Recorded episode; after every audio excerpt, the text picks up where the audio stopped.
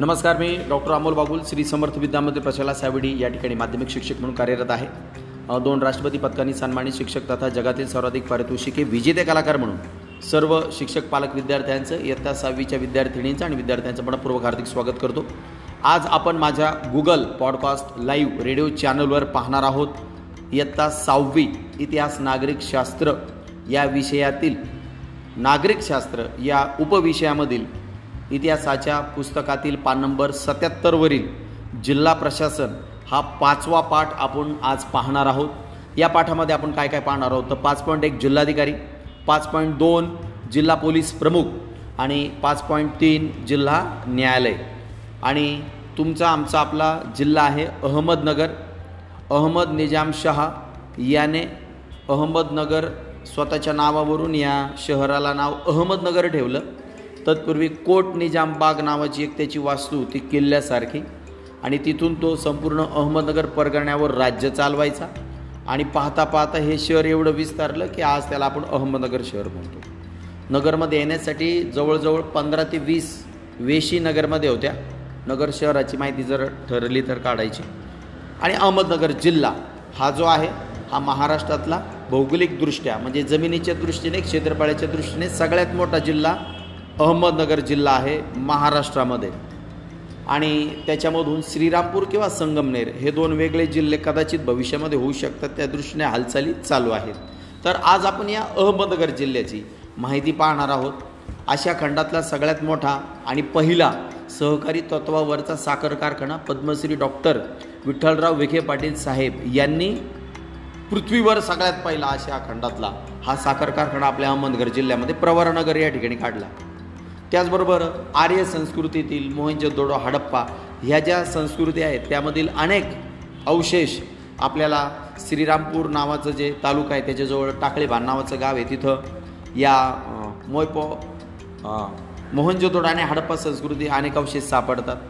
या जिल्ह्याला खूप मोठी शैक्षणिक सामाजिक सांस्कृतिक आर्थिक राजकीय कौटुंबिक धार्मिक आध्यात्मिक साहित्यिक शासकीय निमशासकीय खूप चांगली अशी परंपरा आपल्या जिल्ह्याला लाभलेली आहे. आणि या जिल्ह्याची माहिती या जिल्ह्याचं प्रशासन कशा पद्धतीने चालतं या जिल्ह्याचे महत्त्वाचे अधिकारी कोणकोणते आहेत ही माहिती आज आपण या लेक्चरमध्ये पाहणार आहोत.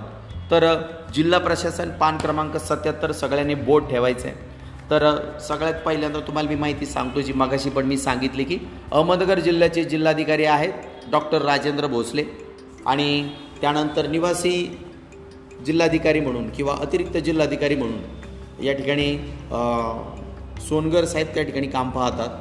त्याचबरोबर संदीप निश्चित साहेब म्हणून निवासी उपजिल्हाधिकारी किंवा अतिरिक्त जिल्हाधिकारी म्हणून ते सध्या काम पाहत आहेत. त्यानंतर एक सहा ते सात वेगवेगळ्या प्रकारचे विभाग जिल्हाधिकारी कार्यालयामध्ये असतात आणि यामध्ये विविध प्रकारचे त्यांना प्रांत देखील म्हटलं जातं आणि उपजिल्हाधिकारी देखील असं त्यांचं पद आहे. असे वेगवे वेगवेगळ्या प्रकारे वैशाली आव्हाड मॅडम आहेत पल्लवी निर्मळ मॅडम आहेत जवळजवळ जितेंद्र पाटील म्हणून आहेत.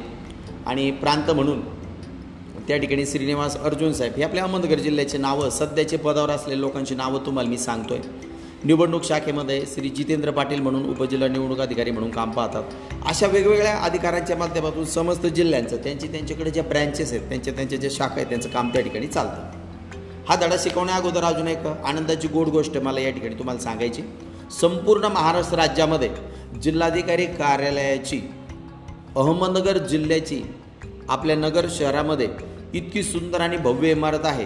अख्ख्या महाराष्ट्र राज्यामध्ये एवढी मोठी इमारत कुठल्याच जिल्ह्याची नाही जी आपल्या अहमदनगर जिल्ह्याची आहे आणि ती आपल्या नगरमध्ये आहे. नगरमध्ये कुठे आहे? औरंगाबाद रोडवर गेस्ट हाऊस आहे. सी क्यू ए व्हीच्या पुढे. शासनाचं गेस्ट हाऊस आहे ते गेस्ट हाऊसच्या बॅक साईडला औरंगाबाद रोडवरच सुरभी हॉस्पिटल जे आता नवीन झालं आहे त्याच्या थोडंसं अलीकडं. आतमध्ये आपल्या जिल्ह्याची अहमदनगर जिल्हाधिकारी कार्यालयाची भव्य दिव्य मोठी इमारत झालेली आहे. आणि इमारत जिल्ह्यामध्ये काय? राज्यामध्ये एवढी सुंदर इमारत कुठं नाही? इतकी सुंदर इमारत आणि नुकतंच एकोणतीस डिसेंबरला या मोठ्या नूतन जिल्हाधिकारी कार्यालयाचं उद्घाटन झालं.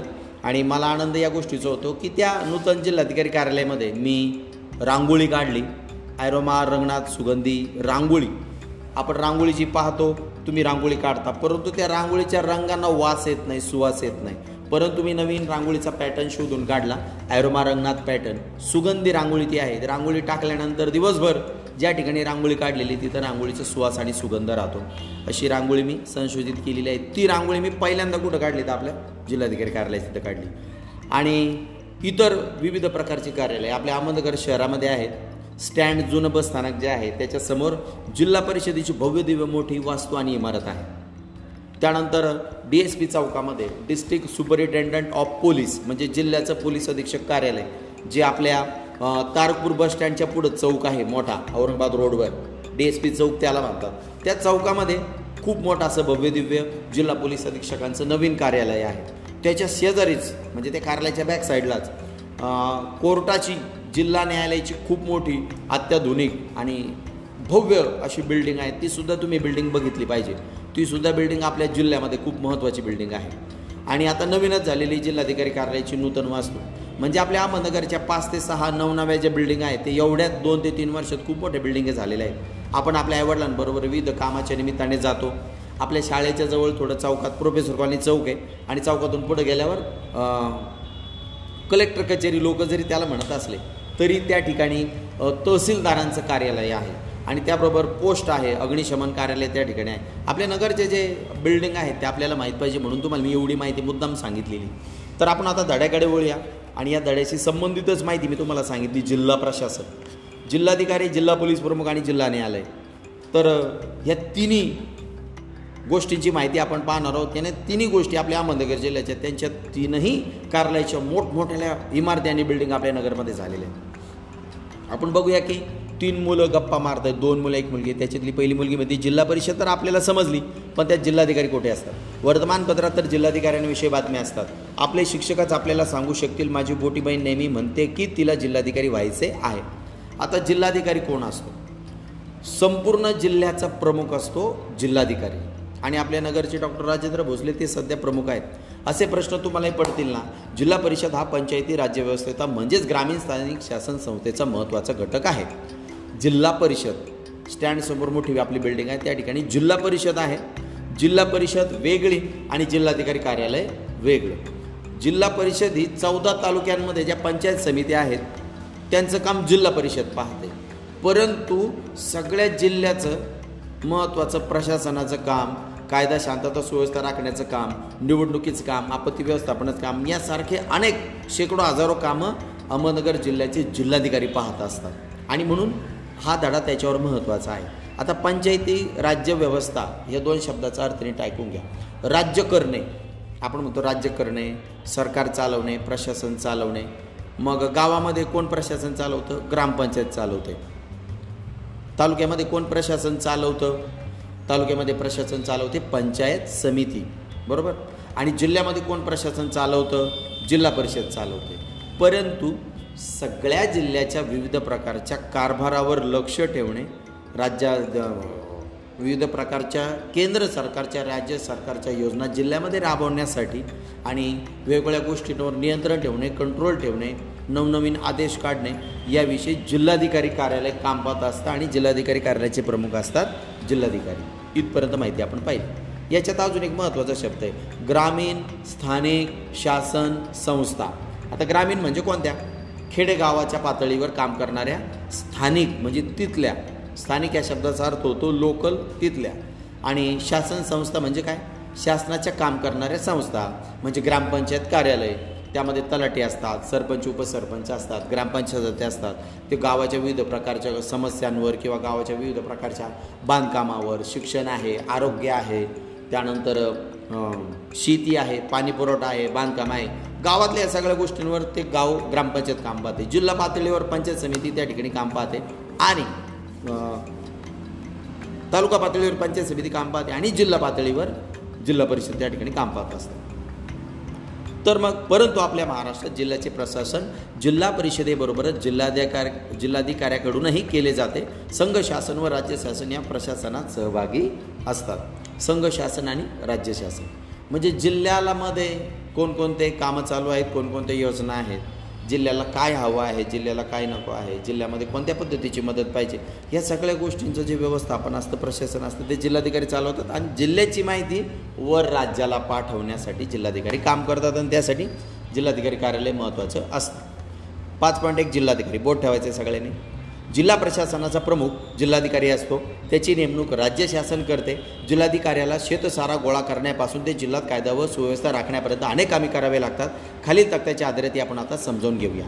आता या धड्यामध्ये फक्त इयत्ता सहावी करता. तुम्हाला साध्या साध्या सोप्या सोप्या भाषेमध्ये त्यांनी कामं सांगितलेली आहेत. परंतु हे कामं या ठिकाणी मोजकेच दिसत आहेत आपल्याला पुस्तकामध्ये. तुम्ही सहावीला आहात म्हणून. या कामाव्यतिरिक्त शेकडो हजार कामं जिल्हाधिकारी कार्यालयामध्ये जिल्हाधिकारी आणि त्यांच्या हाताखाली असलेले विविध प्रकारचे युनिट विविध प्रकारच्या ब्रँचेस विविध प्रकारच्या शाखा आणि त्यामध्ये नेमून दिलेले उपजिल्हाधिकारी अतिरिक्त जिल्हाधिकारी निवासी जिल्हाधिकारी निवासी उपजिल्हाधिकारी हे सगळे मिळून त्या ठिकाणी जिल्हाधिकारी यांच्या आदेशाने काम करत असतात. मग आता त्यांची नेमणूक कोण करतं? राज्य शासन करतं. मग जिल्हाधिकारी होण्यासाठी काय करावं लागतं?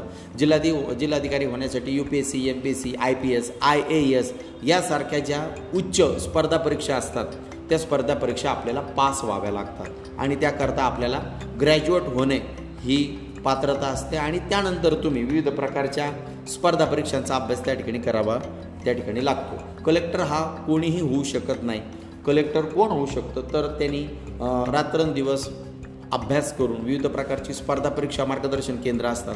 आणि कलेक्टर होण्यासाठी कोणत्या स्पर्धा परीक्षा द्याव्या लागतात? त्याला कोणकोणत्या प्रकारचा अभ्यास करावा लागतो? त्याला कोणते पुस्तकं वाचावे लागतात? जसं तुम्ही पाचवी आणि आठवीची स्कॉलरशिप देता किंवा आठवीला M T S M N N S यासारख्या स्पर्धा परीक्षा असतात. त्यासारख्या उच्च पातळीच्या स्पर्धा परीक्षा ह्या जिल्हाधिकारी होण्यासाठी द्याव्या लागतात. मग ती परी परीक्षा पास झाल्यानंतर तुम्हाला फायनल होते. म्हणजे मुलाखती तुमच्या होतात दिल्लीला त्या ठिकाणी. आणि त्याच्यानंतर मग तुम्हाला त्या ठिकाणी निवड दिली जाते. आणि मग तुम्हाला विविध प्रकारचे स्पर्धा परीक्षा मार्गदर्शन केंद्रासाठी जिल्हाधिकारी हो झाल्यानंतर तुम्हाला काय काय करावं लागेल याचं सुद्धा प्रशिक्षण केंद्र असतं. ते प्रशिक्षण केंद्र पुण्याला आहे. त्या पुण्याचं नाव आहे यशदा प्रशिक्षण केंद्र. आणि मग ते तिथून प्रशिक्षण घेतल्यानंतर मग त्या जिल्हाधिकारी किंवा कुठल्या पोस्टवर निवड झालेल्या उमेदवारांना त्या त्या जिल्ह्यामध्ये त्या त्या ठिकाणी त्यांना नेमणूक किंवा अपॉइंटमेंट दिली जाते. जिल्हाधिकाऱ्याला शेतसारा गोळा करण्यापासून शेतसारा टॅक्स शेतीवरचा टॅक्स म्हणून. तुम्हाला स समजणारा सोपा शब्द. ते गोळा करण्यापासून तर जिल्ह्यात कायदा आणि शांतता राखण्यापर्यंत आणि कामे करावं लागतात. आता कायदा म्हणजे काय? की विविध प्रकारच्या दुर्घटना विविध प्रकारच्या घटना चोऱ्या बलात्कार अत्याचार दंगली अशा वेगवेगळ्या प्रकारच्या घटना जर जिल्ह्यात विविध कारणांमुळे घडत असतील तर त्या आटोक्यात ठेवणे त्यांचा बंदोबस्त करणे चोऱ्या होत असतील तर चोरांना पकडून जिल्हा पोलीस अधीक्षकांबरोबर काम करून कायदा आणि शांतता सुव्यवस्था जिल्ह्यामध्ये चांगली राहिली पाहिजे. जिल्ह्यात कुठेही अनुचित प्रकार घडू नये खून घडू नये दरोडे घडू नये अत्याचार घडू नये याकरिता हे सगळं काम जिल्हाधिकारी करत असतात. खाली तक्त्याच्या आधारे आपण आता जिल्हाधिकाऱ्यांचं काम समजून घेऊया. वर शब्द दिलाय गुलाबी अक्षरामध्ये जिल्हाधिकारी. त्याच्यानंतर शेती कायदा व सुव्यवस्था निवडणूक अधिकारी आणि आपत्ती व्यवस्थापन एवढी माहिती दिलेली. शेतीमध्ये बघूया. शेतीची कोणती काम आहे? शेतसारा गोळा करणे. आता आपण ऐकलं असं की शेतकऱ्यांना कर्ज दिलं जातं राज्य सरकारकडून केंद्र सरकारकडून. मग शेतकऱ्यांना कर्ज दिलं मग शेतकरी त्या कर्जातून गाई बैल घेतील त्या कर्जातून पीक करतील त्या कर्जातून शेतामध्ये विहीर घेतील शेततळे घेतील आणि पीक घेताना जर त्याच्यामध्ये खूप पाऊस आला पीक वाहून गेलं तर तिथं शेतकरी काय करतात की घेतलेलं कर्ज ते फेडू शकत नाही. म्हणून कर्जमाफी नावाचा प्रकार देखील तुम्ही ऐकला असेल नाही का शेतकऱ्यांसाठी. पण त्या लोकांनी महसूल त्यांच्याकडून गोळा केला जातो. त्या लोकांनी द- जिल्ह्यामध्ये राहून त्यांची शेती कसली त्यांची शेती राबवली शेतीमध्ये विविध प्रकारचे पिकं घेतले आणि म्हणून त्यांच्याकडून शेतसारा गोळा करून त्याचा हिशोब शासनाला सादर करावा लागतो आणि त्याच्यातून मग शासन वेगवेगळ्या प्रकारच्या योजना स्कीम्स शेतकऱ्यांसाठी करत असतं. नंबर दोन शेतीशी संबंधित कायद्याची अंमलबजावणी करणे. राज्य सरकार आणि केंद्र सरकार. आता राज्य सरकार आलं की तिथं शब्द येतो मुख्यमंत्री उपमुख्यमंत्री आणि मंत्रिमंडळ. मग आपल्या महाराष्ट्र राज्याचे मुख्यमंत्री आहेत श्री उद्धव ठाकरे साहेब आणि महाराष्ट्र राज्याचे उपमुख्यमंत्री आहेत श्री अजित पवार साहेब. मग आता हे मुख्यमंत्री आणि उपमुख्यमंत्री झाले आणि त्यांच्या हाताखाली मंत्रिमंडळ असतं. राज्याचे मंत्री असतात वेगवेगळ्या खात्यांचे ते मंत्रिमंडळ वेगळं. हे झालं फक्त आपल्या महाराष्ट्र राज्याचं. असे भारतामध्ये किती राज्य आहेत? तेवढ्या राज्यांचे तेवढे मुख्यमंत्री आणि तेवढे उपमुख्यमंत्री आणि तेवढे मंत्रिमंडळ त्या त्या राज्याचे वेगळे असतात. मग हे झालं राज्य सरकार. केव्हाच मी तुम्हाला म्हणतोय नाही का? मग केंद्र सरकार म्हणजे काय? केंद्र सरकार म्हणजे संपूर्ण देश चालवणारं सरकार. मग केंद्र सरकारमध्ये कोण असतं? सगळ्यात महत्त्वाचा घटक असतो केंद्र सरकारमध्ये पहिला राष्ट्रपती महा राष्ट्रपती साहेब. मग ते आपल्या देशाचे राष्ट्रपती आहेत श्री रामनाथ कोविंद साहेब देशाचे राष्ट्रपती. आणि त्यांच्या हस्ते मला राष्ट्रीय शिक्षक पुरस्कार सन दोन हजार एकोणीस साली मिळालेला आहे दिल्लीमध्ये जाऊन. आणि तो आपल्या गोड विद्यार्थी आणि शिक्षक पालक विद्यार्थ्यांमुळेच मिळालेला आहे. मग त्याच्या राष्ट्रपतींच्या नंतर कोणाचा क्रम येतो? मग उपराष्ट्रपती येतात. ते आहे श्री व्यंकय्या नायडू साहेब. हे आपल्या देशाचे उपराष्ट्रपती आहेत. आणि त्यानंतर त्यांच्यानंतर क्रम लागतो पंतप्रधान साहेबांचा जे श्री नरेंद्र मोदी साहेब आपल्या देशाचे पंतप्रधान आहेत जे केंद्र सरकार आणि त्यांच्या हाताखाली असलेले विविध खात्यांचे तीस चाळीस खात्यांचे विविध प्रकारचे मंत्रिमंडळ यांच्या माध्यमातून सगळ्या देशाचा कारभार चालतो. ही माहिती तुम्हाला मी मुद्दाम सांगितली. यानंतर जिल्हाधिकाऱ्यांना तिसरं काम कोणतं करावं लागतं शेतीमध्ये? दुष्काळ व चाऱ्याची कमतरता यावर उपाययोजना करणे. तुम्हाला कळवं म्हणून छोटे छोटे दोन तीन दोन तीनच कामं या ठिकाणी दिलेले आहेत. मग शेतकी खातं असतं जिल्ह्याचं. शेती विकास अधिकारी असतात पशुसंवर्धन अधिकारी असतात. असे वेगवेगळ्या प्रकारचे अधिकारी असतात शेतीशी संबंधित. आणि त्या सगळ्यांवर कंट्रोल असतो जिल्हाधिकारी महोदयांचा. दुसरा तक्त्यामधला दुसरा रकाना आहे कायदा आणि सुव्यवस्था. आणि मी तुम्हाला सांगितलं की जिल्ह्याची इमारत डी एस पी चौकात आहे आणि संपूर्ण जिल्ह्याचं कायदा शांतता सुव्यवस्था म्हणजे विशेषतः पोलीस यांचं काम या ठिकाणी कायदा आणि सुव्यवस्था या रकाणामध्ये येतं. जिल्हा शांतता प्रस्थापित करणे सामाजिक स्वास्थ्य अबाधित ठेवणे. सामाजिक स्वास्थ्य म्हणजे काय? की वेगवेगळ्या प्रकारचे प्रश्न लोकांचे असतात. आंदोलनं मोर्चे वेगवेगळ्या प्रकारच्या समस्या घेऊन लोक वेगवेगळ्या प्रकारच्या तहसील कचेऱ्या जिल्हाधिकारी कचेऱ्या या ठिकाणी येतात. आणि त्या माध्यमातून कदाचित त्यांच्यामध्ये दंगल होऊ शकते किंवा विविध प्रकारचं लोक आंदोलनं करतात उपोषणं करतात. आणि त्या माध्यमातून लोकांच्या विविध प्रकारच्या काय निम निर्माण होत असतात समस्या निर्माण होत असतात. आणि त्या माध्यमातून त्या समस्या जाणून घेणे आणि समाजाचं स्वास्थ्य अबाधित ठेवणे. म्हणजे कुठंही आंदोलनं उपोषणं याकरिता थोडा प्रतिबंध लावणे आणि जिल्ह्यामध्ये कायदा शांतता सुव्यवस्था राखण्यासाठी प्रयत्न करणे हे जिल्हा पोलीस अधीक्षक यांच्याबरोबर जिल्हाधिकारी काम करत असतात. सभाबंदी संचारबंदी जारी करणे. आपण आता बघितलं की आता संचारबंदी रात्री अकरा ते सकाळी पाच वाजेपर्यंत संचारबंदी लागू झालेली. म्हणजे कोरोनाच्या व्हायरसचा प्रतिबंध राहावा आणि तो जास्त पसरू नये म्हणून लोकांनी जास्त फिरू नये म्हणून संचारबंदी लागू केली. लोकांनी संचार करायचा नाही म्हणजे फिरायचं नाही बिनकामाचं. असं आहे. त्यानंतर तिसरा रकाना आहे निवडणूक अधिकारी. मग जिल्ह्यामध्ये विविध प्रकारच्या निवडणुका होतात. केंद्र सरकारचं सरकार निवडण्यासाठी लोकसभेच्या निवडणुका होतात. राज्य सरकारचं रा सरकार निवडण्यासाठी विधानसभेच्या निवडणुका होतात. केंद्र सरकारच्या निवडणुका ज्या होतात त्याच्यातून खासदार निवडले जातात. राज्य सरकारच्या निवडणुका होतात त्याच्यातून आमदार निवडले जातात. आपल्या नगर शहरामध्ये आमदार आहेत संग्राम जगताप साहेब म्हणून. बरोबर आहे? आणि मग संपूर्ण अहमदनगर जिल्ह्यामध्ये बारा ते तेरा आमदार आहेत आणि अहमदनगर जिल्ह्यामध्ये दोन खासदार आहेत. खासदार सदाशिवराव लोखंडे साहेब जे शिर्डी मतदारसंघामध्ये आहेत. आणि इकडच्या आपल्या नगर श्रीगोंदा इकडच्या मतदारसंघामध्ये आहेत खासदार डॉक्टर सुजय विखे पाटील. हे नावं तुम्हाला माहीत पाहिजेत. निवडणूक अधिकारी हा शब्द आला म्हणून तुम्हाला मी ही माहिती या ठिकाणी सांगतोय. मग हे परत वेगवेगळ्या प्रकारच्या निवड जिल्हा परिषदेच्या निवडणुका होतात गाव पातळीवर ग्रामपंचायतींच्या निवडणुका होतात विविध बँक आहेत त्यांच्या निवडणुका होतात. अनेक प्रकारच्या निवडणुका जिल्ह्यामध्ये होत असतात. आणि या निवडणुका जिल्ह्यामध्ये घेण्याचं काम निवडणूक अधिकारी करीत असतात. आणि मग जिल्हा निवडणूक अधिकारी मेन असतात त्याच्यामध्ये. आणि जिल्हा निवडणूक अधिकाऱ्याचं काम देखील जिल्हाधिकारीच पाहत असतात आणि त्यांच्या हाताखाली उपजिल्हा निवडणूक अधिकारी आणि जिल्हा निवडणूक शाखा काम करते. मग आपलं हे कार्यालय कुठं आहे? निवडणूक अधिकाऱ्याचं. ते कार्यालय आहे. नवीन आता औरंगाबाद रोडला जी बिल्डिंग झालेली आहे आपली जिल्हाधिकारी कार्यालयाची त्यामध्ये उपजिल्हा निवडणूक अधिकारी तथा उपजिल्हाधिकारी म्हणून श्री जितेंद्र पाटील साहेब म्हणून त्या ठिकाणी काम पाहतात आणि त्यांच्या हाताखाली निवडणूक तहसीलदार त्यानंतर नायब तहसीलदार आणि अनेक क्लार्क मिळून हे सगळ्या जिल्ह्यामध्ये लोकांनी ज्यांचं अठरा वर्ष वय पूर्ण झालेलं आहे त्यांनी मतदार नोंदणी करावी. त्याचबरोबर आपलं जसं आधार कार्ड असतं आधार कार्डसारखं राष्ट्रीय मतदार ओळखपत्र त्याला ई असं म्हणतात ते आपण काढून घ्यायचं ज्यांचे अठरा वर्ष वय पूर्ण झालेले आहे. मग वेगवेगळ्या प्रकारचे फॉर्म असतात. फॉर्म नंबर सात फॉर्म नंबर आठ फॉर्म नंबर सहा सहा अ सात असे वेगवेगळ्या प्रकारचे फॉर्म असतात मतदार नोंदणीसाठी. मग ते फॉर्म त्यांनी भरायचे. ते फॉर्म भरल्यानंतर आपल्याला ऑनलाईन देखील हे फॉर्म भरता येतात. W W dot N V S P dot in या ठिकाणी आपण जाऊन नोंदणी करू शकतो ऑनलाईन फॉर्म भरू शकतो आणि ऑनलाईन आपल्याला इपिक म्हणजे राष्ट्रीय मतदार ओळखपत्र मिळू शकतं. तुमचं वय अठरा वर्ष पूर्ण झाल्यानंतर. अशा निवडणुका घेण्याचं काम मतदार नोंदणी करण्याचं काम मतदार याद्या तयार करण्याचं काम जिल्हा निवडणूक अधिकारी आणि उपजिल्हा निवडणूक अधिकारी यांच्या माध्यमातून होतं. मग काय काम आहे त्यांचे? निवडणूक योग्य प्रकारे पार पाडणे निवडणुकीच्या संदर्भात आवश्यक निर्णय घेणे आणि मतदार याद्या अद्ययावत करणे. अद्ययावत हा शब्द तुम्हाला लक्षात येणार नाही पण मी म्हटलं अपडेट करणे. अपडेट करणे म्हणजे आज जी यादी आली जे नवीन नावं आलेत ज्यांनी नवीन नाव नोंदणी केली ती लगेच यादीमध्ये टाकायची.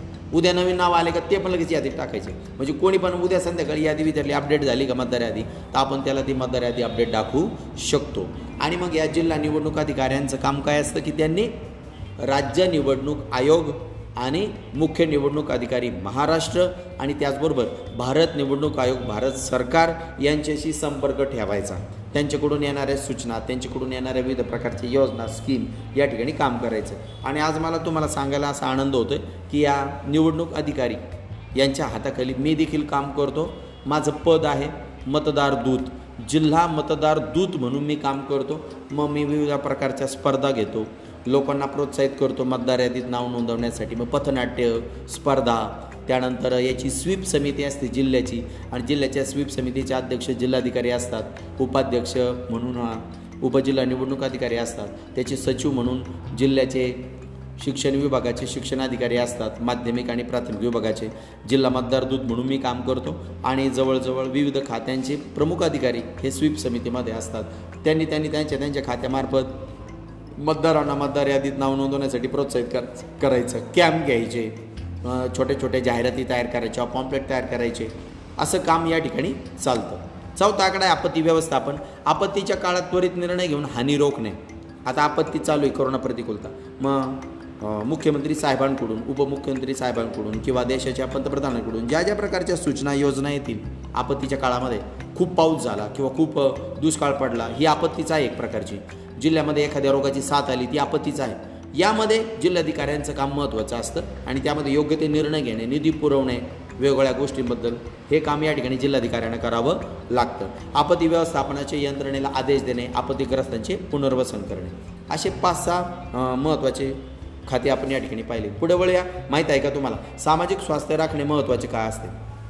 तुम्हाला मी सांगितलं उपोषणं आंदोलनं दंगली मारामाऱ्या कुठं अत्याचार कुठं बलात्कार कुठं दरोडे कुठं खून होतात या सगळ्या गोष्टी आपल्या समाजाचं जे स्वास्थ्य आहे त्या बिघडवतात. समाजाला बिघडवतात. समाजाचं दैनंदिन जो विकास आहे प्रगती आहे अशा वाईट घटनांमुळे ती थांबते. मग हे जर होऊच द्यायचं नसेल वाईट घटना होऊ द्यायचं नसेल तर काय करावं लागेल? समाजात असणारे मतभेद तंटे आणि संघर्षाचे निराकरण शांततेच्या मार्गाने झाले पाहिजे बोट ठेवा. परंतु काही वेळेस असे नव्हतं अशांतता निर्माण होते. त्यातून हिंसक घटना घडल्यास आपल्या समाजाचे स्वास्थ्य बिघडते आपल्या प्रगतीला त्यामुळे बाधा निर्माण होते. सार्वजनिक मालमत्तेचे नुकसान होते. आता बघा लोक काही छोट्या मोठ्या गोष्टी घडल्या.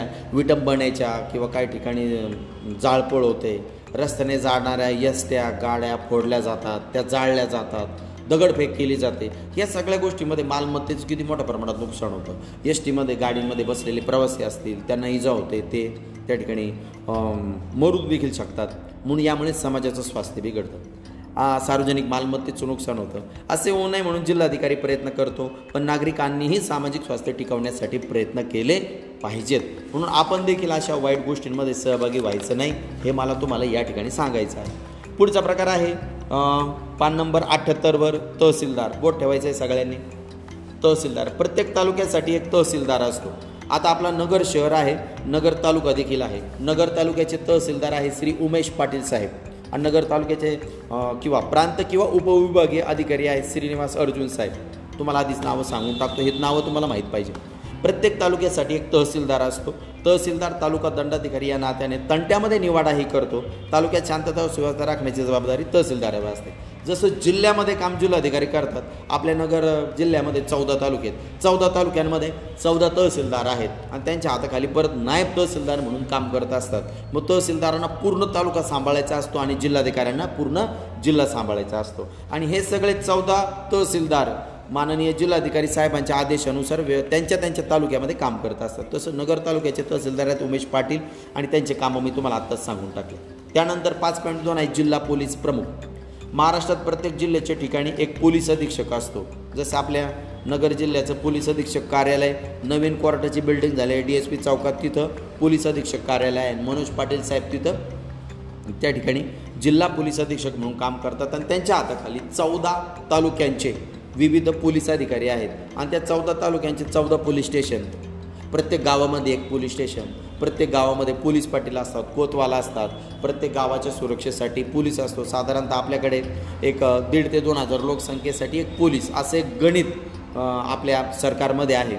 की त्या लोकांची सुरक्षा करण्यासाठी रात्रीचं गस्ती पथक असो कायदा शांतता सुव्यवस्था असतो विविध प्रकारचे अत्याचार घडतात वाईट गोष्टी घडतात या सगळ्यांना पायबंद घालण्यासाठी पोलीस दल त्या ठिकाणी काम करत असतं आणि मला तुम्हाला सांगायला आनंद आणि अभिमान वाटतो की राज्यामध्ये आपल्या अहमदनगर जिल्ह्याचं जे पोलीस दल आहे अहमदनगर जिल्हा पोलीस दल हे राज्यामध्ये त्यांच्या कामामुळे त्यांच्या गुणवत्तेमुळे राज्यामध्ये टॉपवर आहे.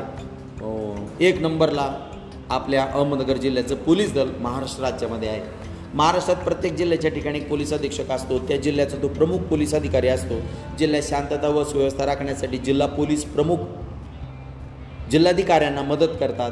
शहरात शांतता व सुव्यव- सुव्यवस्था राखण्यासाठी जबाबदारी पोलीस आयुक्तांवर असते. आता हे जे पोलीस आयुक्त आहेत ते राज्यासाठी असतात. आणि राज्याचे पोलीस आयुक्त त्या त्या राज्यामध्ये जेवढे जिल्हे आहेत त्या जिल्ह्यामध्ये जिल्हा पोलीस अधीक्षक जे आहेत त्यांच्याशी समन्वय राखून ते काम करत असतात. आता चित्र आपण बघा पोलीस अधीक्षक पोलीस दलाची पाहणी करताना. दररोज पोलिसांची परेड होते. जेवढे पोलीस सकाळी त्यांना ड्युटी असते हजर व्हायची मग त्याला फॉलो ऑन म्हणतात फॉलो इन म्हणतात. मग सगळे पोलीस येतात मानवंदना प्रकट करतात राष्ट्रध्वजाला आणि जिल्हा पोलीस अधीक्षकांना. मग ते त्यांना सूचना करतात. दररोजच्या कामांची यादी असते. असं प्रत्येक पोलीस स्टेशनला असं फॉलोन त्या ठिकाणी होत असते. त्यानंतर आपण बघूया त्याच्या शेजारी नकाशा आहे जिल्हा प्रशासन गुलाबी रंगामध्ये. मग जिल्हा प्रशासन त्याचा नकाशा बघा कसं काम चालतं. या बाजूला दिलं आहे जिल्हाधिकारी त्यांच्या हाताखाली उपजिल्हाधिकारी त्यांच्या हाताखाली तहसीलदार त्यांच्या हाताखाली तल तलाठी आणि त्यांच्या हाताखाली पोलीस पाटील. असं जिल्हाधिकारी महोदयांचं काम चालतं. या बाजूला दिले पोलीस अधीक्षक त्यांच्या हाताखाली असतात पोलीस उपाधीक्षक श्री संदीप मेटके साहेब आपल्या नगर आणि राहुरी या भागामध्ये पोलीस उपाधीक्षक म्हणून काम करतात. पाच ते सहा प्रकारची पदं पोलीस उपाधीक्षक म्हणून त्या ठिकाणी आहेत. त्यानंतर पोलीस निरीक्षक आहेत. आपल्याकडे पोलीस निरीक्षक म्हणून माननीय ज्योती गडकरी मॅडम लेडीज महिला पोलीस अधिकारी आहेत आणि त्या देखील कर्तृत्ववान आहेत. त्यानंतर सहाय्यक पोलीस अधीक्षक म्हणून आपल्या पोलीस निरीक्षक म्हणून जिल्ह्यामध्ये अनेक पदं असतात. ते देखील आपल्याकडे खूप मोठ्या प्रमाणात चांगलं काम जिल्ह्यामध्ये करतात. खाली बघूया आपण आता पुढचा पार्ट आहे जिल्हा न्यायालय. जिल्हा न्यायालयामध्ये जी मोठी बिल्डिंग आहे ती तुम्हाला मी परत सांगितली या ठिकाणी. त्या ठिकाणी काम कसं चालतं? मी तुम्हाला ह्या पुस्तकातला जो धडा आहे तो महाराष्ट्रातल्या मुलांसाठी आहे. पण आपण अहमदनगर जिल्ह्यामध्ये राहतो आणि अहमदनगर शहरामध्ये राहतो हे याच्यासाठी आपण लकी आहोत. कारण आपल्याला ह्या सगळ्या लोकांना जवळून पाहता येतं त्यांचं काम पाहता येतं यांचे कार्यालय यांचे बिल्डिंग आपल्याला माहीत पाहिजे. म्हणून तुम्हाला मला जे जे नावं माहिती मी ज्यांना ज्यांना भेटलो किंवा जे जे माझ्या स्मरणात आहे माहिती ते ते तुम्हाला मी मुद्दाम लगेच सांगून टाकतो. ते तुम्हाला माहिती पाहिजे म्हणून. त्यामुळे हा धडा तुम्हाला पटकन आणि लवकर समजणार आहे. कारण आपल्याला जे आत्ता सातवीच्या मुलं मुली आहेत सहावीच्या मुलं मुली आहेत त्या मुलामुलींमधले मुलामुलींचे काही आई वडील आहेत नाही का त्यांचे? तर आई आणि वडील दोघं काही ठिकाणी नोकरीला आहे काही शिक्षक म्हणून आहे काही प्राध्यापक म्हणून आहे, काही डॉक्टर वकील आहे काही जिल्हा जिल्हाधिकारी कार्यालयात असतील. त्यांना विचारा तुम्ही कोणत्या शाखेत पप्पा तुम्ही काम करता? जर कामाला असतील तर. नोकरीला. कोणी कोर्टात आहेत कोणी पोलीस म्हणून आहेत कोणी जिल्हाधिकारी कार्यालयामध्ये आहेत कोणी वेगवेगळ्या प्रकारच्या जिल्हा परिषदेमध्ये कोणी आहेत काहींचे आईवडील शिक्षक असतील तर ते जिल्हा परिषदेमध्ये शिक्षक आहेत. त्यामुळे तुम्हाला ह्या सगळ्या संस्था जवळून पाहते तुमच्या घरातच असे कर्मचारी आहे तुमची आई असतील वडील आहे किंवा तुमचे काका काकू मामा मामी जे नगर जिल्ह्यामध्ये राहतात जे कुठे शासकीय सेवेत आहेत त्यांना विचारा तुम्ही कुठे काम करता तुमचं जॉब काय तुमची नोकरी काय तुम्ही जिल्हाधिकारी कार्यालयात आहेत का तुम्ही तहसीलदार कार्यालयात आहेत का तालुक्याच्या ठिकाणी आहेत का हे तुम्ही मुद्दाम विचारा. म्हणजे तुम्हाला हा धडा समजण्यासाठी अजून सोपा जाणार आहे.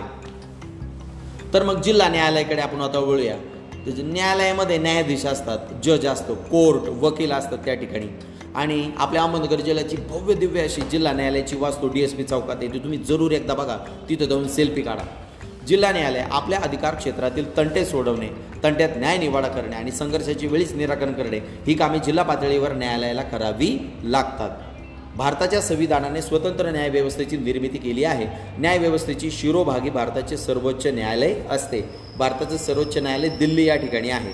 हायकोर्ट असं त्याला त्या ठिकाणी म्हटलं जातं. हायकोर्ट सुप्रीम कोर्ट हे इंग्रजी नावं आपल्याला पटकन त्या ठिकाणी कळतात. त्या खालोखाल उच्च न्यायालय असतात. उच्च न्यायालयाला उच्च म्हणजे हाय. हायकोर्ट असं त्या ठिकाणी म्हटलं. आपल्या नगरला न्यायालय आहे जिल्हा न्यायालय. परंतु नगरच्या जवळ असलेल्या औरंगाबाद शहरामध्ये औरंगाबाद जिल्ह्यामध्ये हायकोर्ट आहे. औरंगाबाद हायकोर्ट असं त्याला म्हटलं जातं. त्या खालोखाल कनिष्ठ न्यायालय असतात. त्यात जिल्हा न्यायालय तालुका न्यायालय आणि महसूल न्यायालय यांचा समावेश त्या ठिकाणी होतो. न्यायालयाचे तीन प्रकार आहेत. याची देखील माहिती लक्षात ठेवा. त्यानंतर पान नंबर एकोणऐंशीवर जाण्या अगोदर न्यायालयाची माहिती जर त्या ठिकाणी मिळाली तर आपल्या श्री समर्थ विद्या प्रसारक मंडळामध्ये कार्यकारिणी सदस्य म्हणून म्हणजे ज्या समर्थ मंडळा समर्थ विद्या प्रसारक मंडळाची आपली शाळा आहे श्री समर्थ विद्या मंदिर प्रशाला या शाळेचे चेअरमन म्हणून काम पाहत आहेत ॲडव्होकेट किशोर देशपांडे साहेब. ते आपल्या जिल्ह्यातील नव्हे तर राज्यातील एक उत्कृष्ट ते वकील आहेत. आणि त्यांच्याकडे अनेक अशा केसेस आहेत की त्यांनी आपल्या वकिलीच्या माध्यमातून न्याय देण्याचा प्रयत्न केलेला आहे. आणि आपल्या संस्थेच्या बॉडीवर ते आहेत. म्हणजे श्री समर्थ विद्या प्रसारक मंडळ ही आपली शैक्षणिक संस्था आहे. आणि या शैक्षणिक संस्थेमध्ये कार्यकारिणी सदस्य म्हणून ॲडव्होकेट किशोर देशपांडे साहेब काम करतात. आणि आपली जी आत्ता पाचवी ते दहा पाचवी ते बारावीची जी आपली शाळा आहे माध्यमिक आणि उच्च माध्यमिक विभाग या शाळेचे सावेडी शाखेचे माध्यमिक विभागाचे शालेय समिती चेअरमन म्हणून ॲडव्होकेट किशोर देशपांडे साहेब हे काम पाहतात. आणि मला सांगायला आनंद या ठिकाणी होतो की आपल्या जिल्ह्यातील नव्हे तर राज्यातील एक उत्कृष्ट वकील म्हणून त्यांचं नाव संपूर्ण राज्यामध्ये आहे. हा धडा सांगताना आणि जिल्हा न्यायालय आणि वकील हे सांगताना मला तुम्हाला ही गोष्ट सांगितली पाहिजे असं मला या ठिकाणी वाटतं. आणि महसूल न्यायालय यांचा समावेश या ठिकाणी होतो. तीन प्रकारचे न्यायालय जिल्हा न्यायालय जिल्ह्याच्या पातळीवर.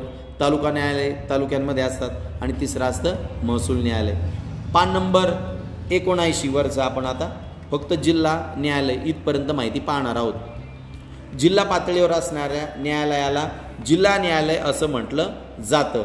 त्यात एक मुख्य जिल्हा न्यायाधीश आणि अन्य काही न्यायाधीश असतात. जिल्ह्यातील वेगवेगळ्या खटल्यांची सुनावे वेगवेगळ्या प्रकारची केसेस घडतात. मग चोरीच्या घटना असतील जमीन खरेदी विक्रीच्या घटना असतील फसवणुकीच्या घटना असतील लाखो प्रकारच्या चुकीच्या घटना जगामध्ये घडतात आणि लोकांना मग न्याय मागितलं. लोक लोकांना न्याय हवा असतो. म्हणून ते न्यायालयात जातात. आधी पोलीस केस केली जाते त्याच्यानंतर न्यायालयाच्या माध्यमातून तारखा पडतात आणि त्या त्या तारखाला ज्याच्यावर केस आहे असे दोन्ही लोक त्या ठिकाणी कोर्टामध्ये बोलवले जातात आणि मग न्यायाधीश दोघांची बाजू ऐकून घेतात आणि जो नियमात बसत असेल किंवा काय असेल न्यायालयाच्या विविध प्रकारच्या संहिता आहेत त्यानुसार वेगवेगळ्या प्रकारची कलमं आहेत दंडविधानं आहेत त्यानुसार अभ्यास करून न्यायाधीश साहेब या ठिकाणी काय करत असतात? कोर्ट आणि जज साहेब हे निकाल देत असतात. तर तुमच्या देखील घरादारामध्ये कुठली अशी जर केस चालू असेल तर त्याची फक्त एक जस्ट माहिती घ्या की त्याच्यामध्ये पक्षकार व कोणकोणते शब्द वापरले गेलेले आहेत नाही का? त्या शब्दांची माहिती घ्या. हे तुम्हाला माहीत असावं म्हणून तुम्हाला मी हे सगळं सांगतो.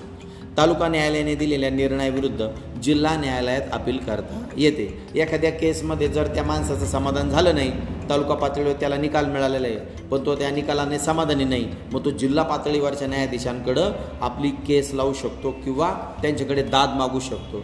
तर जिल्हा न्यायालयावर न्यायालयाच्या पातळीवर देखील त्याला समाधान जर झालं नाही तर मग हायकोर्ट आहे सुप्रीम कोर्ट आहे अशा कोर्टापर्यंत तो त्याच्या त्याच्याकडे असलेल्या केसमध्ये न्याय मागू शकतो. मग आता इथं परत नकाशे दिला आहे जिल्हा न्यायालय. आणि त्याच्यापुढं दिलेलं आहे दिवाणी न्यायाधीश दिवाणी खटल्यांसाठी. आणि बाजूला दिलं आहे सत्र न्यायाधीश. मग तिथं दिलेलं आहे मॅजिस्ट्रेट प्रथम श्रेणी आणि मॅजिस्ट्रेट द्वितीय श्रेणी फौजदारी खटल्यांसाठी. आता दिवाणी न्यायाधीश दिवाणी खटले जे आहेत याच्यात जे खटले येतात ज्या केसेस येतात त्यांचे प्रकार वेगळे आहेत. आणि सत्र न्यायाधीशाखाली जे मॅजिस्ट्रेट प्रथम श्रेणी आणि मॅजिस्ट्रेट द्वितीय श्रेणी म्हणून काम करतात यांच्याकडे येणारे खटल्यांचे प्रकार वेगळे आहेत. फौजदारी खटले त्यांच्याकडे जातात. आता आपत्ती व्यवस्थापन जे आहे आपल्याकडे अजून पाच मिनटं आहेत. आपत्ती व्यवस्थापन पाच मिनटामध्ये आपण या ठिकाणी बघूया. आता आपत्तीबद्दल तुम्हाला माहिती मी सांगितलीच. पण कोणकोणती आपत्ती? आपत्ती या शब्दाचा अर्थ होतो संकट. संकट आल्यानंतर जिल्ह्यामध्ये कशा पद्धतीचं नियोजन करायचं? जिल्ह्याभरामध्ये जी सरकारची यंत्रणा आहे जिल्हा परिषदा आहेत पंचायत समित्या आहेत महानगरपालिका आहे नगर परिषदा आहेत नगरपंचायती आहेत ग्रामपंचायती आहेत यांना आदेश देऊन जिल्हाधिकारी आपत्ती व्यवस्थापनामध्ये कसं काम करू शकतात हे कोरोनामध्ये आपण आता बघितलं. बघूया दोन मिनिटामध्ये आपण. आपल्याला वेगवेगळ्या आपत्तींचा सामना करणं करावा लागतो. कोणकोणत्या आपत्ती? पूर. जिल्ह्यामधून वेगळ्या प्रकारच्या नद्या वाहतात. पावसाळ्यामध्ये या नद्यांना पूर येतो. नद्यांना पूर आल्यानंतर नद्यांच्या काठची गावे शेती मालमत्ता यांचं नुकसान होतं ते वाहून जातात प्राणी वाहून जातात पक्षी वाहून जातात. मग यावेळेला काय केलं पाहिजे? आग लागते. आपल्याकडे आता अग्निशामन दल आहे. आग लागल्यानंतर काय केलं पाहिजे? एम आय डी सीमध्ये मोठ्या प्रमाणात त्या ठिकाणी स्फोटक काही गॅस असतो पदार्थ असतात. तर काम करताना एखाद्या वेळी आग लागू शकते. तर त्यावेळी काय करावं? चक्रीवादळ त्या ठिकाणी येतं. आपण बघितलं मागच्या आता जून जुलैमध्ये पाहिलं की चक्रीवादळ आपल्याकडे आलं. सलग सहा दिवस प्रचंड मोठ्या प्रमाणात धुकं पडलं आणि प्रचंड पाऊस त्या ठिकाणी चालू होता. अशा वेळी काय करावं? ढगफुटी झाली. ढगफुटी या शब्दाचा अर्थ होतो एकाच ठिकाणी जो पाण्याने भरलेला ढग मेघ असतो त्याचा पाऊस एकाच ठिकाणी पडणे. एकाच ठिकाणी. आणि त्यामुळे त्या ठिकाणी मोठ्या प्रमाणात गावाच्या गावं वाहून जातात डोंगराच्या डोंगरं वाहून जातात. माळीन नावाचं गाव असंच वाहून गेलं होतं आणि त्याच्याखाली अख्खा अख्खं डोंगर त्या गावावर कोसळला आणि शेकडो लोक त्या डो याच्याखाली गावच गाडलं गेलं. ते आपण उदाहरण बघितलं. त्यानंतर गारपीट. मोठ्या प्रमाणात गारांचा पाऊस होऊन सतत शेतामध्ये पाणी साचणे पिकं वाया जाणे पशुपक्षी असतील शेतकऱ्याचं ते गोधन आहे म्हणजे गाई बैल आहेत शेळ्या मेंढ्या बकऱ्या आहेत हे मोठ्या प्रमाणात मृत्युमुखी पडणे. भूकंप भूकंप कंप म्हणजे व्हायब्रेशन भू म्हणजे जमीन. जमिनीमध्ये व्हायब्रेशन मोठ्या प्रमाणात याला भूकंप असे म्हणतात. जपानमध्ये सगळ्यात जास्त मोठ्या प्रमाणात भूकंप येतात. आपल्याकडे कोयना धरणाच्या आसपास किल्लरीचा परत भूकंप मोठा आला होता. लोणार लोणारी किल्लरी या ठिकाणी. त्यानंतर आपल्याकडे फारसे मोठे भूकंप होत नाहीत. परंतु भूकंप आले म्हणजे अख्खी पृथ्वीचं एक कवच जे आहे त्याला पृथ्वीच्या केंद्र भागापासून हादरे बसणे त्याला भूकंप असणे म्हणतात. त्यानंतर भूस्खलन जमीन सरकणे जमिनीच्या पोटात मोठ प्रमाणात हालचाली होत असतात त्यामुळे जमीन सरकण्याचे विषय होतात. त्यानंतर नैसर्गिक आपत्तीबरोबर दंगली दंगली माणसं करतात. जाळपोळ करणे माणसांना मारणे मोठ्या प्रमाणात गाड्या उलट्या पालट्या करणे गाड्या जाळणे सार्वजनिक मालमत्तेचं नुकसान करणे अशा गोष्टी घडू नये. त्यानंतर धरण फुटणे. जुने धरणं आपल्या जायकवाडीचं धरण आहे औरंगाबाद जिल्ह्यामध्ये नगरच्या बॉर्डरवर पैठण हे सगळ्यात जुनं धरण आहे. मग धरणाच्या भिंती याचं जुन्या झाल्या किंवा भूकंपामुळे धरणाच्या भिंतीला तडे जाऊन जो खूप मोठा जल समुदाय असतो तो वाहून जाण्याची शक्यता असते. तर त्या देखील आणि धरण जर फुटलं तर त्याच्यामध्ये त्या धरणाच्या ताब्यात येणारी धरणाच्या फुटल्यानंतर जे पाणी पडत पडणार असतं त्याच्यामध्ये शेकडो गावं मालमत्ता नुकसान शेती जीवितहानी प्राणहानी वित्तहानी मालमत्ता आणि आणि माणूसच त्या ठिकाणी राहायचा. आपण बघतो सांगलीचा पूर त्या ठिकाणी आला होता. मग ते काही धरण फुटलं नव्हतं परंतु मोठ्या प्रमाणात पाणी सोडलं गेलं दुसऱ्या राज्यातून आणि ते पाणी खूप मोठ्या प्रमाणात सांगलीमध्ये आलं आणि गावाच्या दोन दोन तीन तीन मजले घरांचे बुडाले मग विचार करा पाणी किती मोठं असेल. बॉम्बस्फोट होतात. आपण बघितलं की मुंबईला बॉम्बस्फोट झाला साखळी बॉम्बस्फोट झाले त्र्याण्णवमध्ये मोठ्या प्रमाणात जीवितहानी वित्तहानी झाली. तर अशा ज्या आपत्ती जर आल्या साथीचे आजार येतात हा सुद्धा आजारच एक प्रकारचा करोना मलेरियाची साथ आहे ताप आहे हिवताप आहे. त्याच्यानंतर प्लेग नावाची साथ आली होती. अशा अनेक प्रकारच्या साथीचे रोग येतात. आणि मग हे रोग आल्यानंतर जॉन्डिस कावीळची साथ आहे. हे रोग आल्यानंतर मलेरियाची साथ आहे. रोग आल्यानंतर कशा पद्धतीने जिल्हा रुग्णालयाला हाताशी धरून काम केलं पाहिजे यासाठी जिल्हाधिकारी काम करतात. बोट ठेवा. साथीचे आजार यासारख्या आपत्तींना सामोरे जावे लागते. अशा प्रकारच्या आपत्तींमुळे लोकांचे फार मोठ्या प्रमाणात विस्थापन तसेच जीवित व वित्त हानी होते. विस्थापन म्हणजे एका ठिकाणाहून दुसऱ्या ठिकाणाला त्यामुळे पुनर्वसनाचे प्रश्न हे महत्त्वाचे ठरतात. पुनर्वसन जर त्यांची शेतीच वाहून गेले घरदारच वाहून गेले तर त्यांनी जगायचं कसं? म्हणून शासन त्यांचं पुनर्वसन करतं.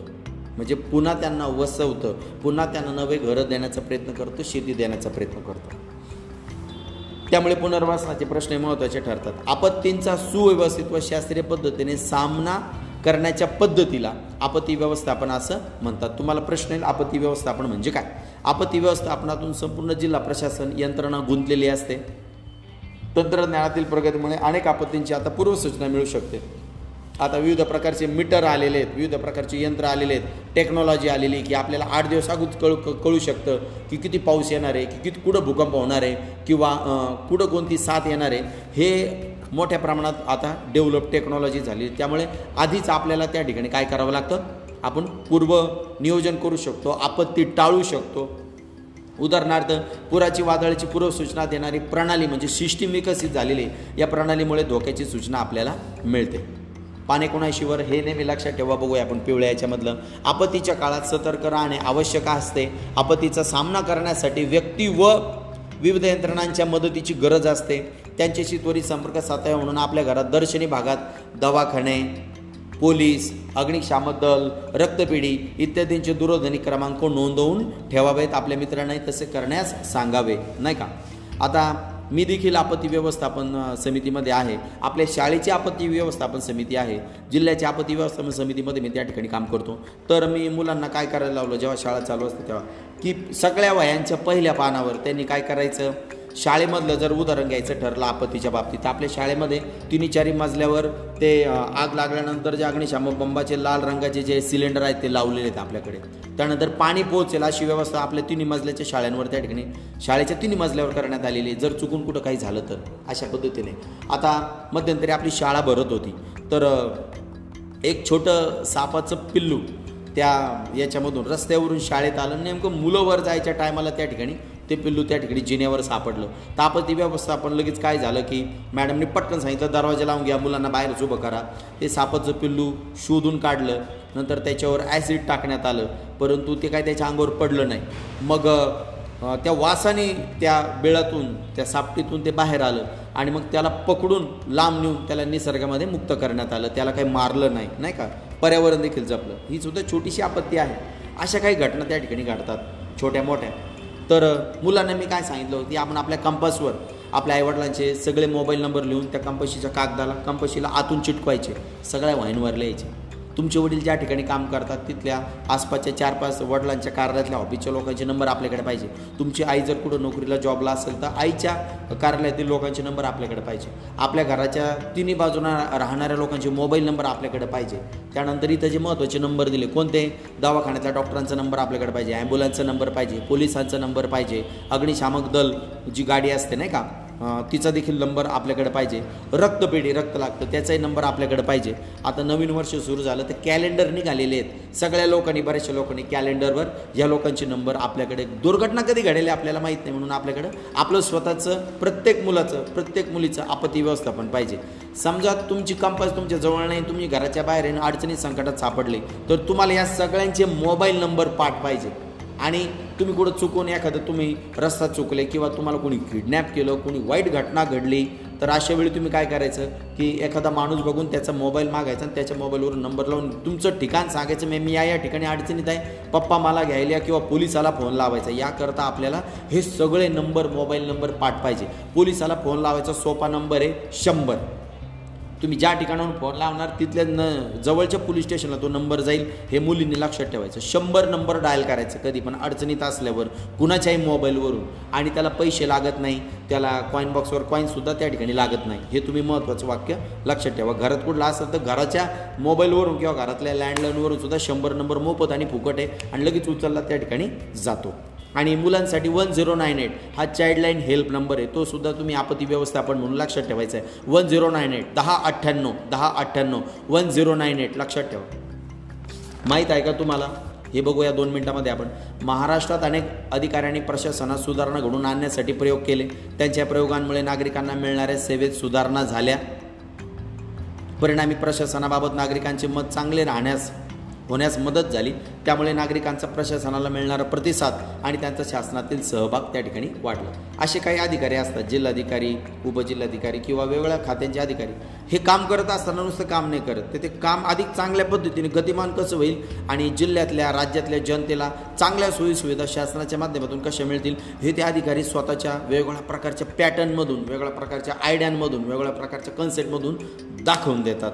तर असे जे आहेत लोक असे लोक आपल्या जिल्ह्यामध्ये आहेत नगर जिल्ह्यामध्ये आहेत राज्यामध्ये आहेत. पहिला पॅटर्न आहे लखिना पॅटर्न मग प्रशासन कार्यक्षम व्हावे नागरिकांना मिळणाऱ्या सार्वजनिक सेवा विशिष्ट दर्जाच्या मिळाव्यात म्हणून अहमदनगर जिल्ह्याचे जुने एक जिल्हाधिकारी होते. त्यांचं नाव होतं श्री अनिल कुमार लखिना साहेब. त्यांचं नाव आजही अनेक वृत्तपत्रांमधून अनेक पत्रकार त्या ठिकाणी घेतात. नगर शहराच्या विकासाबद्दल नगर जिल्ह्याच्या विकासाबद्दल जेव्हा कुठं प्रश्न येतो किंवा चांगल्या गोष्टी समोर येतात तेव्हा ते काय करतात? लखिना पॅटर्नचं नाव त्या ठिकाणी घेतात. आणि तुम्हाला सांगायला मला आनंद काय होतो? हे जे आपलं पुस्तक आहे हे पुस्तक सगळ्या महाराष्ट्र राज्यासाठी आणि सगळ्या महाराष्ट्र राज्यामध्ये हे लखिना पॅटर्नचं नाव त्या ठिकाणी जे अहमदनगर जिल्ह्यामध्ये जिल्हाधिकारी होते त्यांचं नाव जातं आणि ह्या पुस्तकामध्ये अहमदनगर जिल्ह्याचं नाव आलं ही आपल्यासाठी आनंदाची गोष्ट आहे. सुधारणा घडून आणल्या त्या लखिना पॅटर्न म्हणून ओळखल्या जातात. कार्यपद्धतीचे प्रमाणीकरण. नियम सोप्या भाषेत लोकांना समजतील अशा पद्धतीने सादर करायचे. आणि इत्यादी प्रशासकीय बदल अनिल कुमार लखीनाथ साहेब या जिल्हाधिकारी महोदयांनी केले. लोकांची कामे एकाच छताखाली व्हावीत म्हणून त्यांनी एक खिडकी योजना सुरू केली. एक खिडकी योजना.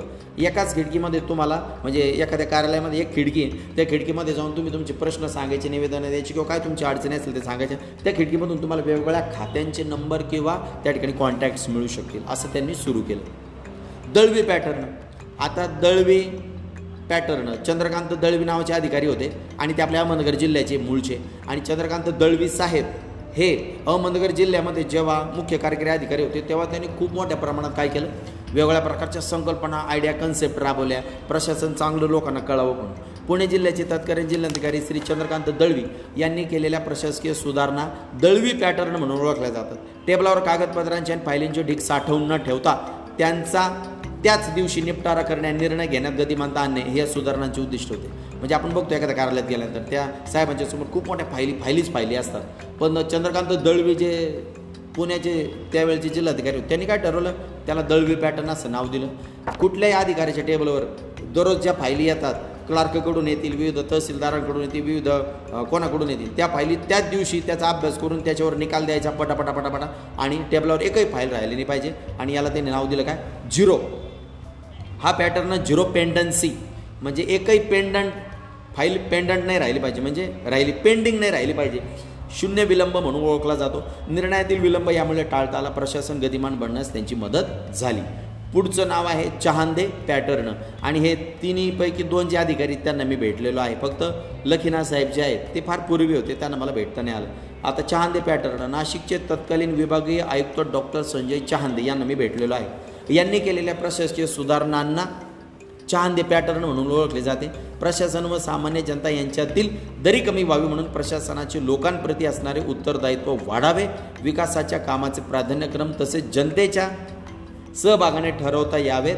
यासाठी त्यांनी ग्रामस्थ दिन ही कन्सेप्ट आणली आणि त्या माध्यमातून सगळ्या राज्यात सगळ्या देशात ही त्यांची कन्सेप्ट वापरली गेली. प्रशासकीय अधिकारी आणि कर्मचारी यांनी एका ठरलेल्या दिवशी गावात येऊन तेथील लोकांशी भेटी घ्यायच्या संवाद साधायचा आणि त्या लोकांचे प्रश्न जाणून घ्यायचे आणि त्यांच्या समस्यांची सोडवणूक करावी आणि ग्रामस्थ दिनाचे आयोजन केलं जातं. असे तीन महत्त्वाचे पाठ पॅटर्न या धड्याच्या शेवटी आहेत. अशा पद्धतीने नागरिक शास्त्राचा अभ्यासक्रम फक्त नागरिक शास्त्राचा आपला आज संपला आहे एक दोन तीन चार असे महत्त्वाचे प्रश्न आहेत. एका वाक्यात उतरल्या यामध्ये चार प्रश्न आहेत. जिल्हा प्रशासनाचा प्रमुख कोण असतो? जिल्हाधिकारी असतात. तहसीलदारावर कोणती जबाबदारी असते?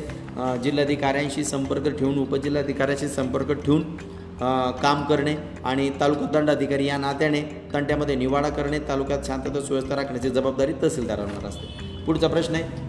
न्यायव्यवस्थेचे शिरोभागी कोणते न्यायालय असते? तर न्यायव्यवस्थेचे शिरोभागी असते जिल्हा न्यायालय. अशी महत्त्वाची माहिती आपण या ठिकाणी पाहिलेली आहे. भारताचं सर्वोच्च न्यायालय म्हणजे जे दिल्लीमध्ये आहे सुप्रीम कोर्ट असं त्यांना म्हणतात ते संपूर्ण देशाच्या न्यायव्यवस्थेच्या शिरोभागी म्हणजे टॉपवर आहे सगळ्यात महत्त्वाचं ते न्यायालय आहे कोर्ट आहे. कोणकोणत्या आपत्तीची सु पूर्वसूचना आपल्याला आधीच मिळू शकते? मी तुम्हाला सांगितलं टेक्नॉलॉजीमुळे पुराची वादळाची पूर्वसूचना आधी मिळू शकते भूकंपाची देखील आधी मिळते आता.